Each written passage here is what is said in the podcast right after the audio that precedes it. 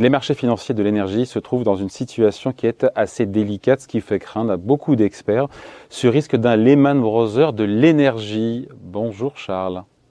Bonjour David. Charles Sana, fondateur du site euh, Insolentiae. Bon, la référence à Lehman Brothers, évidemment, elle fait peur à tout le monde. Euh, référence qui a été faite notamment par le gouvernement finlandais.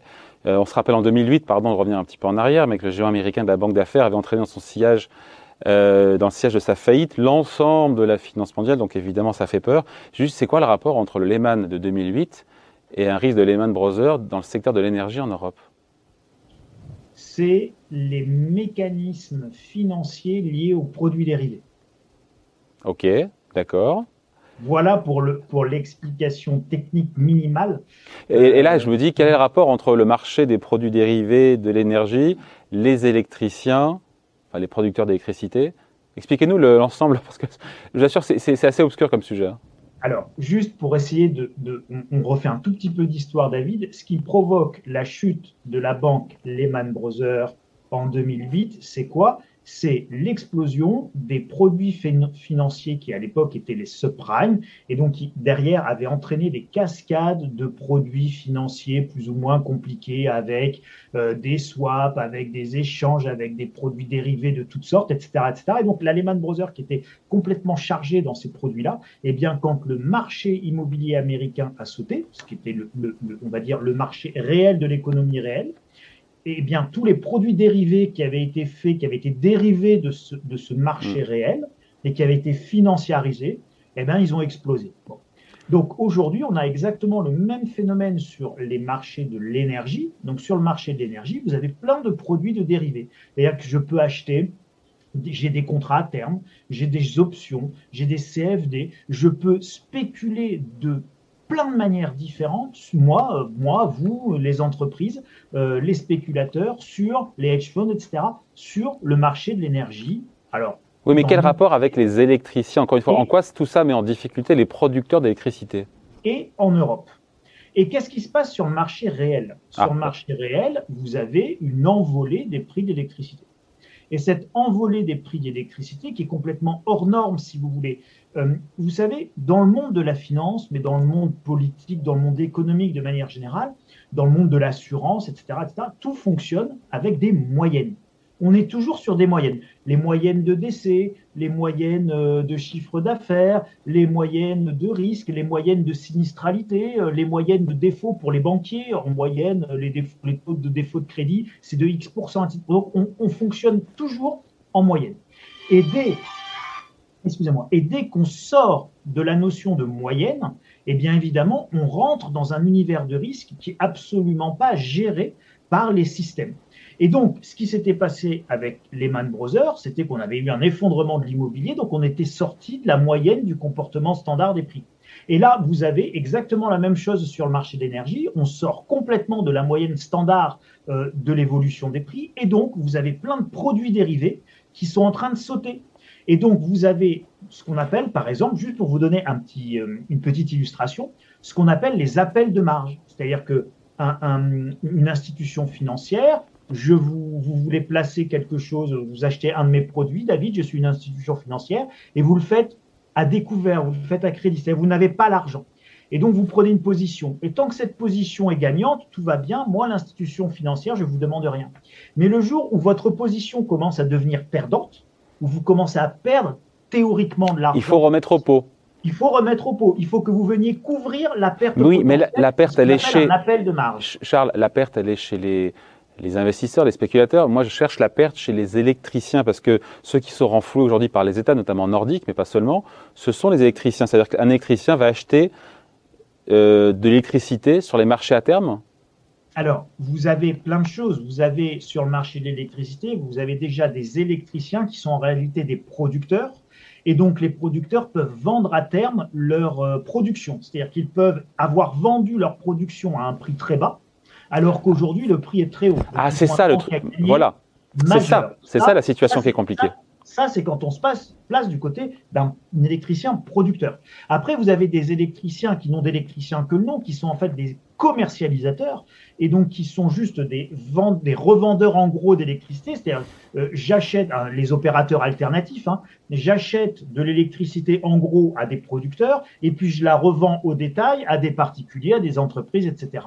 Euh, si j'ai acheté, euh, si j'étais pas bien couvert et que j'avais pas acheté en gros à des prix fixes il y a longtemps pour une grande durée, eh bien je me retrouve, mais que j'ai vendu à mes clients à prix fixe, eh ben je me retrouve tout simplement euh, dans un effet ciseau terrible. C'est je vends pas cher et je suis obligé d'acheter très cher. C'est exactement d'ailleurs ce qui se passe pour EDF, qui est obligé d'acheter très cher son électricité et qui la revend pas cher dans le tarif régulé. Donc, ce sont des pertes de dizaines de milliards d'euros pour les électriciens qui, quand ils sont dans la position non pas forcément de producteurs, mais aussi de vendeurs.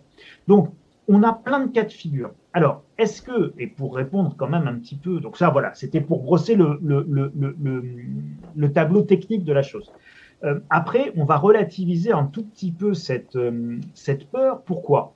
Parce que, en fait, tout le monde est bien au courant et tout le monde a bien compris les mécanismes depuis les Man Brothers qui peuvent entraîner des faillites très importantes. Et donc la multiplication de ces faillites fait qu'à un moment donné, le secteur financier lui aussi est touché. Les banques également sont touchées et sont obligées d'encaisser des pertes qui sont terribles et qui sortent complètement, encore une fois, des moyennes. Et donc vous avez une déstabilisation complète et systémique des marchés financiers et du marché bancaire européen. Donc tout ça, les autorités le savent, le connaissent, voient très bien l'enchaînement qui peut euh, être conduit par toute cette succession de produits dérivés qui sont en train d'exploser. Et donc, vous avez actuellement des discussions au niveau, au niveau européen qui sont des discussions qui sont extrêmement claires avec euh, une limitation des appels de marge, voire même une suppression des appels de marge, euh, une modification. Oui, mais je vous coupe, mais qui, qui encaisse la paume? Parce que s'il y a suppression d'appels de marge, il y a bien quelqu'un. En fait, il ne va pas y avoir de paume, il va y avoir une suspension. Et donc, vous allez geler, vous gelez tout en fait jusqu'à, jusqu'au gel temporaire du marché européen des dérivés de l'énergie. Ça, c'est ça qui est en cours de discussion. Le temps que tout se calme. Ça, en le temps, vous avez tout compris, le temps que tout se calme. Alors ça veut dire quoi? Ça veut dire qu'en fait, toutes les transactions sont gelées, toutes les transactions sont bloquées. Ça veut dire que l'argent qui a été investi n'est plus mobilisable, mais ça veut dire que euh, l'argent perdu n'est pas la, la paume, comme vous dites, la perte n'a pas à être encaissée, n'a pas à être constatée euh, et donc elle n'est pas comptabilisée. Et donc on est, dans, on est dans des limbes, on est dans un espèce de temps suspendu sur les marchés, un petit peu exactement ce qui s'était. On est le 12 septembre, hier c'était l'anniversaire du 11 septembre 2001. Et pour ceux qui étaient euh, comme nous adultes et qui ont vécu le 11 septembre 2001, souvenez-vous, pendant, des, pendant plus d'une dizaine de jours, les marchés boursiers américains ont tout simplement été fermés, suspendus vous ne pouviez ni vendre vos actions, ni en acheter. Donc, vous ne pouviez rien, gagner, mais rien perdre non plus. Euh, et puis surtout, bah, si vous aviez de l'argent en bourse et que vous aviez besoin de sous, vous ne pouviez pas récupérer vos sous. Donc, ça a quand même quelques conséquences, mais ça évite évidemment ce genre de suspension. Ça évite un Lehman Brothers puissance 2 ou 3 qui mettrait à genoux le système européen. Donc la menace est à prendre au sérieux, parce que, mais en même temps il y a ce, ce passif, en tout cas cet antécédent qui fait que les autorités ont conscience des risques et donc prennent les décisions en amont. Euh, d'ailleurs, euh, Ursula von der Leyen l'a dit d'elle-même, les fournisseurs d'énergie doivent être soutenus pour faire face à cette volatilité des marchés. Donc on évitera le pire parce qu'on sait qu'on peut y aller. Oui. Oui, et puis David, vous allez avoir tout simplement un quoi qu'il en coûte énergétique. Euh, on... parle de milliards d'euros, hein. j'ai entendu, j'ai vu au gouvernement suédois, finlandais, aux Pays-Bas ah, aussi, qui on mettent... parle de centaines de milliards d'euros en réalité, David. On parle en centaines de milliards d'euros. En France, en France, en gros, pour vous donner un ordre d'idée, le marché de l'énergie euh, dans le sens de la consommation de tous les foyers français, de toutes les entreprises, etc., ça fait globalement entre 150 et 200 milliards d'euros en fonction de euh, l'âge du capitaine, du montant de la facture, de la consommation moyenne, en données corrigées, de la température de l'hiver, etc. Mais globalement, c'est entre 170 même et 200 milliards d'euros chaque année. Euh, donc on parle en centaines de milliards d'euros si on parle au niveau européen. Regardez ce qui se passe en Angleterre. Au Royaume-Uni, pour euh, la, première ministre Truss euh, a annoncé un gel des factures pour les Britanniques, coût estimé 150 milliards de livres sterling. C'est de ça dont on parle. donc vous aurez un quoi qu'il en coûte énergétique parce que de toute façon, il n'y a pas le choix En Belgique, actuellement, les factures des gens, elles sont multipliées par 6 un ménage qui payait euh, en gros 2000 euros à l'année aujourd'hui d'électricité, pour 2023, ça sera 12 000 euros d'électricité. Donc c'est tout simplement impensable, inimaginable. Ce n'est pas économiquement viable. On a toutes les entreprises européennes qui sont en train de fermer. On a tout le marché effectivement des dérivés européens, tout le marché de l'énergie qui est tout simplement en train d'exploser, d'imploser et de sauter sous ces prix-là. Et donc vous allez avoir, parce que et c'est ni bien ni mal, mais c'est une nécessité pragmatique, euh, et c'est le pragmatisme qui va dicter ça. Vous allez être obligé d'avoir un immense, quoi qu'il en coûte, énergétique. Au prix d'un gonflement de la dette française et européenne. Absolument, absolument. Tout, tout se paye. Euh, donc on va continuer évidemment à augmenter, euh, à augmenter l'endettement. C'est le corollaire.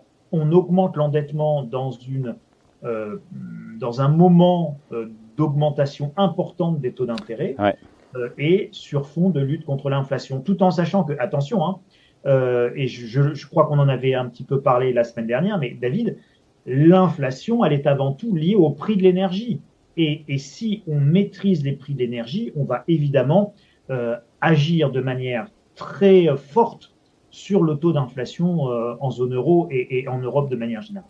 Allez, merci beaucoup. Explication signée Charles Sana pour le site Insolencia. Merci Charles.